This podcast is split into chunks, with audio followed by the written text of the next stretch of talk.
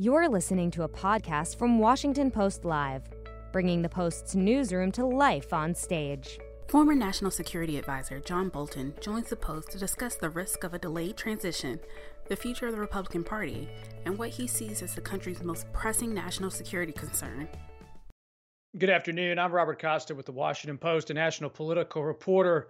Today, here at Washington Post Live, we welcome back one of the more high profile former members of President Trump's administration, now a high profile critic who served as national security advisor to President Trump and previously served in other Republican administrations. Ambassador John Bolton, welcome back. Glad to be with you. Thanks for having me. Ambassador Bolton, as you look at the landscape inside of the transition period during this lame duck period after the election, do you believe President Trump will take action against Iran? No, I don't. I, I think the reports that he asked for options uh, is fairly typical of the erratic, idiosyncratic, ill informed, inconsistent way he makes decisions. The thought occurs to him that maybe it would be a good thing to do, and so he talks about it and then is uh, talked out of it, or something else attracts his attention. Uh, I don't think that's at all likely. Uh, I think, if anything, 30 days from now, he could be thinking about trying to meet with the Ayatollahs and make a deal to go back into the 2015 nuclear deal. That would be uh, par for the course, I think, with him. What are you hearing from inside? Well, I think uh, he is definitely not reconciled to having lost the election, that's for sure. Uh, I think he's being spun up by uh, bad legal advice and bad political advice that maybe he does uh, have a chance to win. Uh, I think in any event, he will never concede that he lost. He will say that the election was stolen from him. Uh, and I'm worried that in the next uh, nine weeks, uh, he could do he could still do a fair amount of damage both to uh, the, the country and the government and, and the Republican Party, all, all of which I think he's actively doing as we speak. In your book, The Room Where It Happened, a White House memoir, you talk at length, you write at length about Rudy Giuliani, the president's attorney, and the impeachment process, and your alarm about Mayor Giuliani's work with President Trump, his advice for President Trump. Now it's Mayor Giuliani leading the legal effort. What does that reveal? What do you know?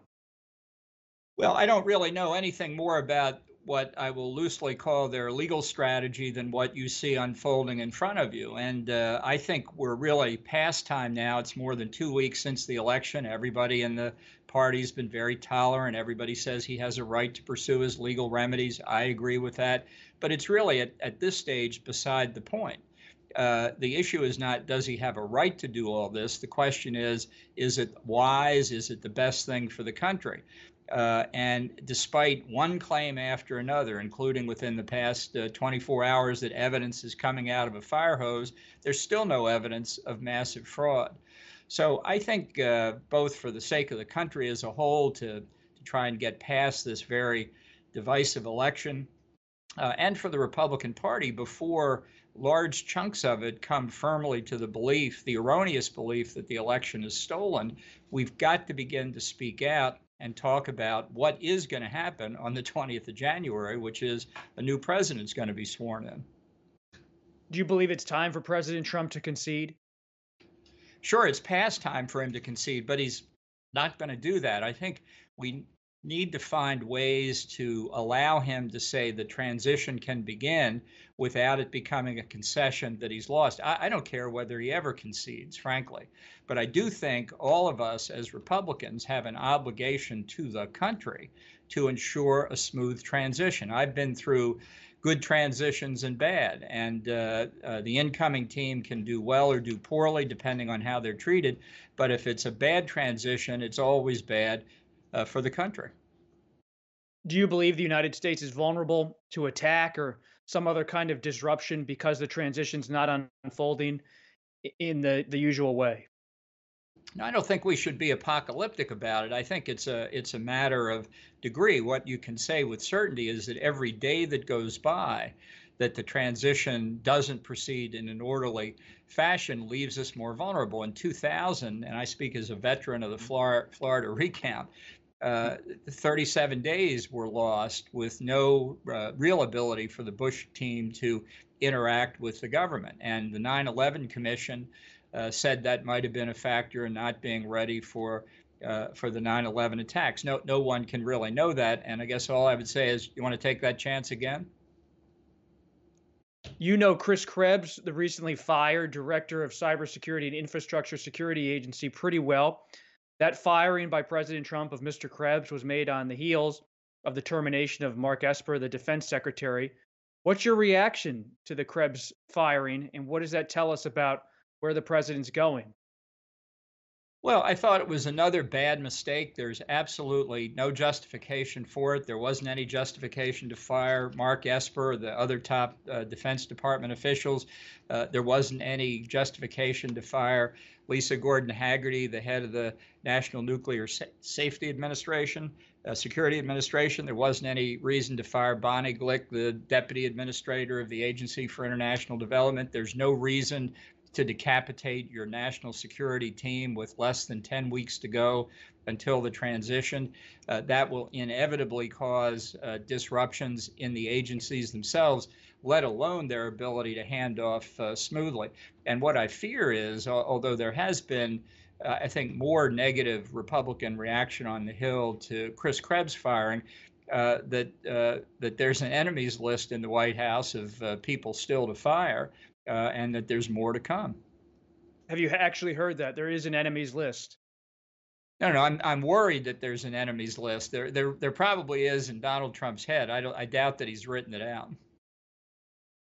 What does it say though about the Krebs firing in terms of the president's intent? You say you don't believe there was a reason for the termination, but what are we as journalists, as American citizens, supposed to interpret here about the president's intent, his plan, when he fires all these officials? What's he doing? Well, there's no there's no legitimate reason for it. I'm sure the reason he fired Chris Krebs was that Krebs said there was no evidence uh, in cyberspace of uh, fraud, election hacking, or or other uh, uh malfeasance, uh, which is completely contrary to the fantasy world that the president lives in. Uh, that there's a conspiracy so vast and so successful that it's proceeding without leading leaving any evidence behind. And you know, under that kind of theory, uh, you you can posit uh, evil doing uh, forever. And uh, what the information that uh, the Homeland Security Department, state and local officials have put out consistently, whether by the way they're Democrat or Republican, is that there's no evidence of any kind of fraud. Uh, or or uh, malfeasance anywhere near the scale that would change the outcome of the election you've been in the room with President Trump. You've written about it. You've been sitting there in the Oval Office with him. You used the term fantasy world just now, Ambassador. Do you believe President Trump is operating in some sort of fantasy, some kind of reality that doesn't make sense? Or is he operating highly aware of what he's doing and with ill intent? How do you see that dynamic? Well, I think he's operating the same way that he always did. In fact, if there's any silver lining in his behavior so far during the transition, and what I'm afraid we're going to see until January the 20th, is it will expose more to the American people the way he behaved on a day to day basis uh, during his administration. And I think the more you see of this behavior, the more you're seeing the real man. Uh, I'm, I'm not saying he's detached from reality. I'm saying he likes to create his own reality and then get people to agree with it. Uh, when he runs into the real reality, uh, sometimes that poses difficulty. And, and he's running into the real reality uh, right now, having lost the election. What's the reality in Afghanistan? The president is planning to order U.S. troops to be withdrawn to, to cut American forces in Afghanistan by roughly half, going from about 4,500 to 2,500. What's your response to that action? Well, and the same decision with respect to uh, Iraq. Uh, neither one is justified by facts on the ground. In the case of Afghanistan, the withdrawal has nothing whatever to do with the so called conditions based withdrawal plan consistent with uh, the administration's deal with the Taliban, a very ill advised deal, in, in my judgment. Uh, these numbers of 2,500 Americans in uh, Iraq and Afghanistan have nothing to do with uh, military necessity. They are entirely political numbers. It's a bad precedent. It sends a terrible signal. Uh, and this is not responsible behavior uh, during the transition. It's it's hard to find exact precedents. I think the Somalia precedent of 1992, 1993 is pretty good. Uh, there's no question there's only one president at a time, but a responsible president who understands that the incoming president has to take over the situation on January the 20th, uh, at least finds a way to uh, try and make the transition smooth. And what Donald Trump is doing, and I think quite deliberately, uh, is trying to make it as hard for Biden as he can unnecessarily, jeopardize, potentially jeopardizing Americans on the ground in both countries and uh, agitating the alliances with uh, several of our allies that are already frayed enough. Well, what does it actually mean in reality on the ground in Afghanistan for the Afghan security forces, for the fate of Kandahar to have the U.S. troop levels go down to that level of about 2,500. How does that play out now in the coming months if that's all you have in terms of U.S. troops on the ground? Well, I think it's a wholly insufficient number. It's a politically symbolic number. I'm, I'm still worried that what the president wants as a politically symbolic number is zero. Uh, and I don't rule out him trying to do that before January the 20th. Uh, it, the, the president agreed to uh, uh, a plan based on the deal with the Taliban. Uh, he's now changed his mind on that, uh, which it's again, it's his right to do it. The question is, does it make sense from the perspective of um, American national interest and uh, uh, our long-term credibility around the world? The acting Secretary of Defense, Christopher Miller, has appointed a retired Army colonel who you know, Douglas Macgregor, as his special assistant. Macgregor, Colonel Macgregor, has been a critic of you. He said he has said publicly you have been supportive of Israel far too much, uh, that you're a hawk. What's your response to Colonel Macgregor's comments about you personally? Well, he's also said uh, I favor Israel because they've made me rich, and he said the same thing about Mike Pompeo and Lindsey Graham uh, you know, look, these comments are are beneath contempt. They're they're blatantly anti-Semitic, uh, and I, I just think it's a shock that somebody like Macgregor is on any government payroll, let alone the Defense Department. You believe Colonel Macgregor is an anti-Semite? I think his remarks are anti-Semitic. I definitely do. And have you gotten any read about why he's been installed in that post and what he's up to with uh, the new acting Secretary of Defense? No, I, I, really don't. I, I suspect his uh, nomination to be ambassador to Germany, which was another travesty, uh, wasn't going anywhere, and uh, so he's been given to the Defense Department. But it's uh, uh, it's just another stain on the Trump administration. Speaking of ambassadors to Germany, your former advisor at the UN, Rick Grenell, is now working with the president to contest some of these election results. Any uh, response to Mr. Grenell, Ambassador Grenell, and his efforts? You know him well. Well, look, I think the uh, the entire uh, legal operation that the campaign uh, has mounted has been seriously flawed, and obviously they didn't uh, share their internal strategy with me. But from what I've been able to discern, uh, there really was very little pre-election uh, preparation for the kind of effort that they would have had to mount to have a ghost of a chance of being successful in alleging widespread fraud. There, there may have been attorneys selected or volunteered around the country uh, for potential contests, but if, as the president said repeatedly during the campaign, this is they're going to try and steal it from me, it's rigged, and so on and so forth, uh, attorneys and others should have been out there in the months before November 3rd, looking for evidence, looking for areas of concern, perhaps bringing actions in court to prevent the fraud from uh, actually happening.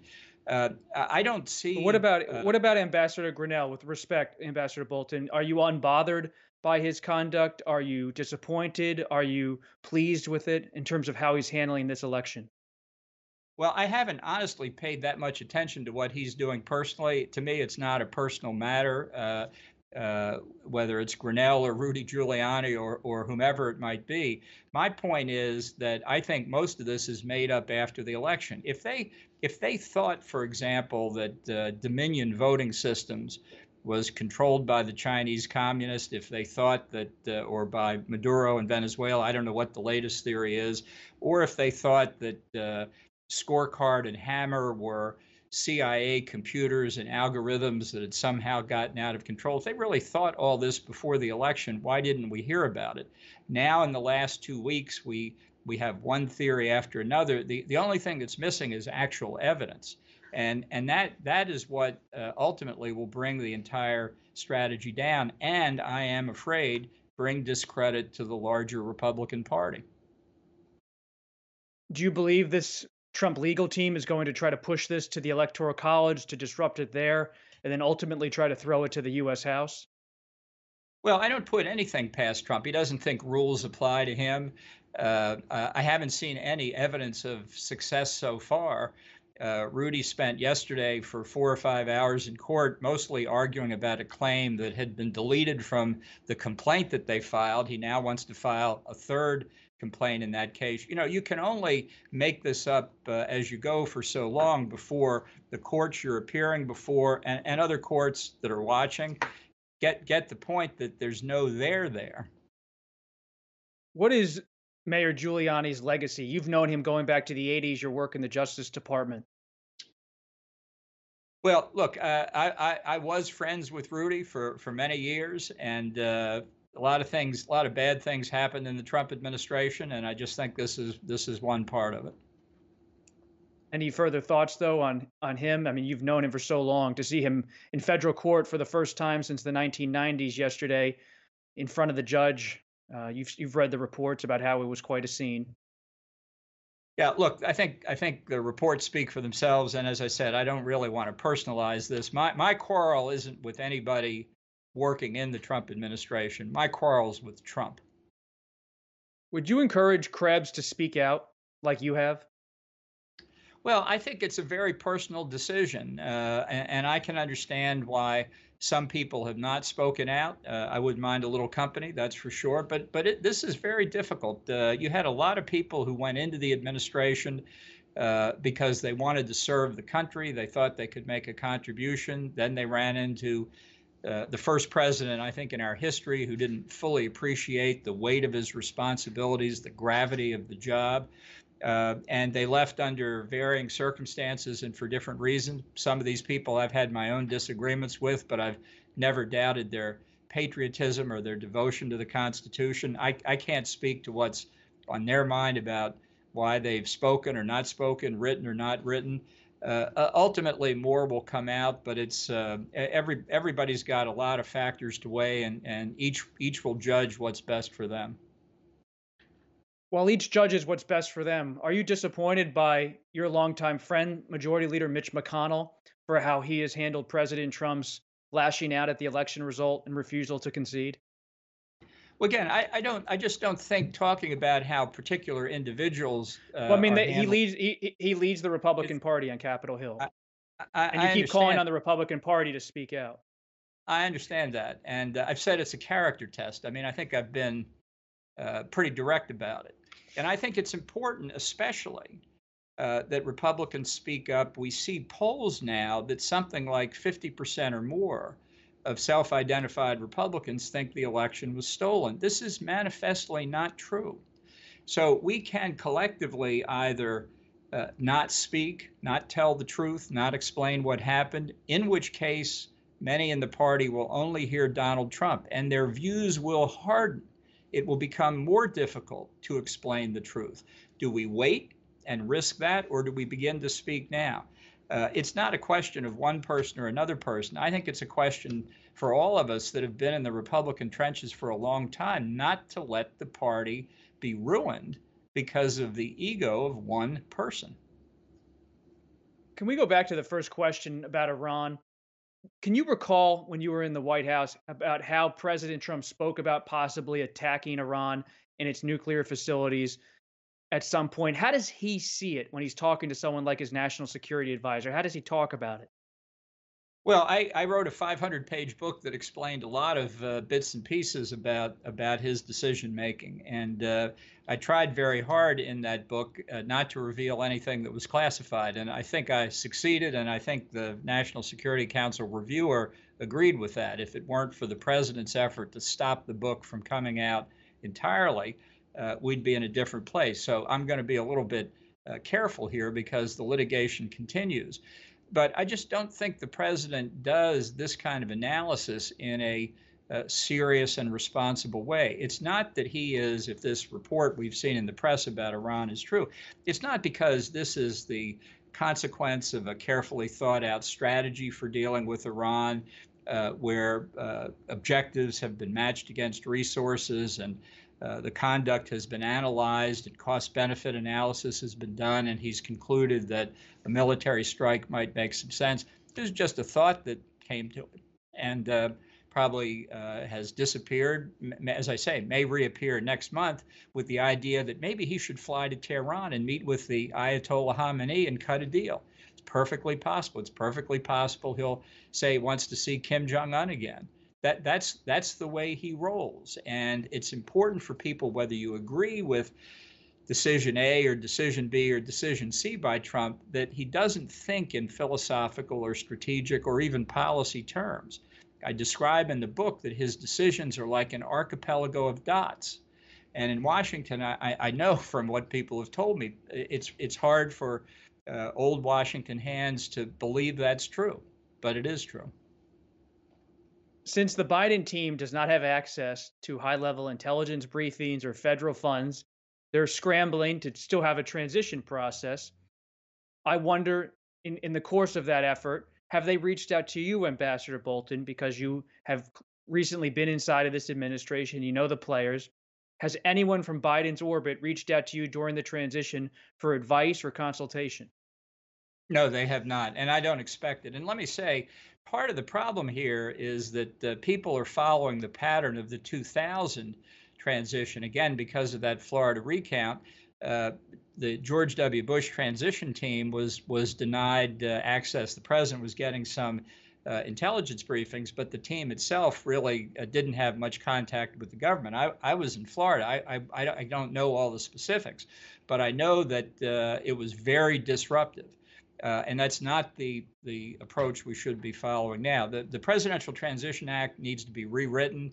The idea that the administrator of GSA is supposed to make a decision in a context like this is completely misguided. Uh, the current incumbent is a subordinate of the president. She's not going to contradict him, at least uh, not long enough to keep her job. Uh, there has to be a better way to do it. The, the better way, the easy, better way, is for a mature and responsible president to say, I don't agree that Biden's the president elect, but just to keep things calm, I'm going to allow the transition preparations to, to begin.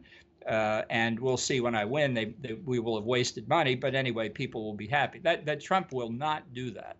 So I think uh, Biden is day by day being put in a more and more untenable position. And I might just say this is another reason why Republicans who do think of the interest of the country first. And I really think that's where our party is, need to speak up more now.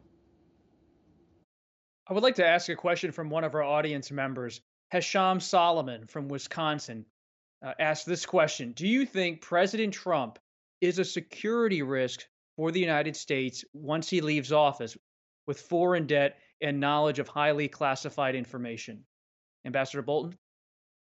Well, I don't know that he has foreign debt. Everybody seems to know more about Donald Trump's finances than I do. Maybe I just haven't been paying enough attention. Um, uh, look, it, it's a it, it's a concern I think that uh, is legitimate to have. But honestly, uh, there's enough to criticize in President Trump's conduct. You don't have to be apocalyptic about it. So I just think everybody ought to take a deep breath. It's bad enough as it is. Don't let your imagination run wild just yet. What do you think he does once he leaves office? Uh, well, I, I, wish him a very quiet retirement at Mar-a-Lago. I hope he makes a lot of money in successful real estate investments. I'm worried that's not what's going to happen. Uh, I think he uh, uh, will try and keep his influence within the Republican Party. Maybe he'll buy a television network. Uh, God knows he'll continue to tweet. uh, and I'm afraid it'll be very destructive for us.